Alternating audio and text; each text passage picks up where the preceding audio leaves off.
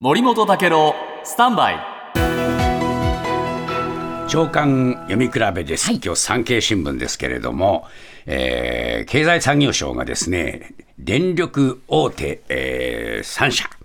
ここに、えーメストを入れたんですね。中国電力と、それから、あー中国電力のですね、送電会社と、あと大きいところでは関西電力と関西電力の送配電会社、それから九州電力のお九州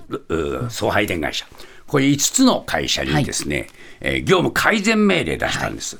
でこれね、問題はね、何をやったかというと、不正閲覧なんですけども、どういう仕組みかというとですね、このね、新電力と、おこのね、送配電会社っていうのが、えー情報を共有してるんですよ。はい。そこへこの大手の電力会社の、えーこの小売部門が、はえー介入してって、はいその閲覧するという、こういう構造になってるんですね。ですから、朝日新聞が今日書いてるんですが、えーやっぱりね、分離しなきゃだめだっていうことで、えー電気事業連合会の会長さんはどう言ってるかというと、大手電力会社の小売部門と送配電会社が共有するシステムを遮断する、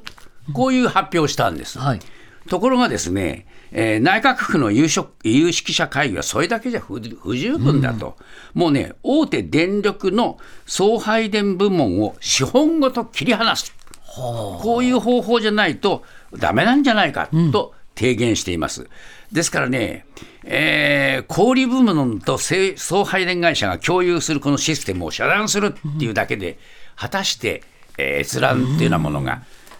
できなくすることが、ね、可能かどうかって難しいじゃないですか。ですからもうね、資本ごとやめてしまえっていう声があるんだけど、なかなかそれにはね、納得しないもんですから、ここのせめぎ合いがこれからのポイントになってくると朝日新聞書いてるんですね。えー採用の可能性はでも低いと言ってますが、どうなんでしょう？ボンジュール三輪明宏です。ポッドキャスト番組三輪明宏のバラ色の人生。配信は毎週日曜日と水曜日です。忘れないでね。忘れないでね。でんでん。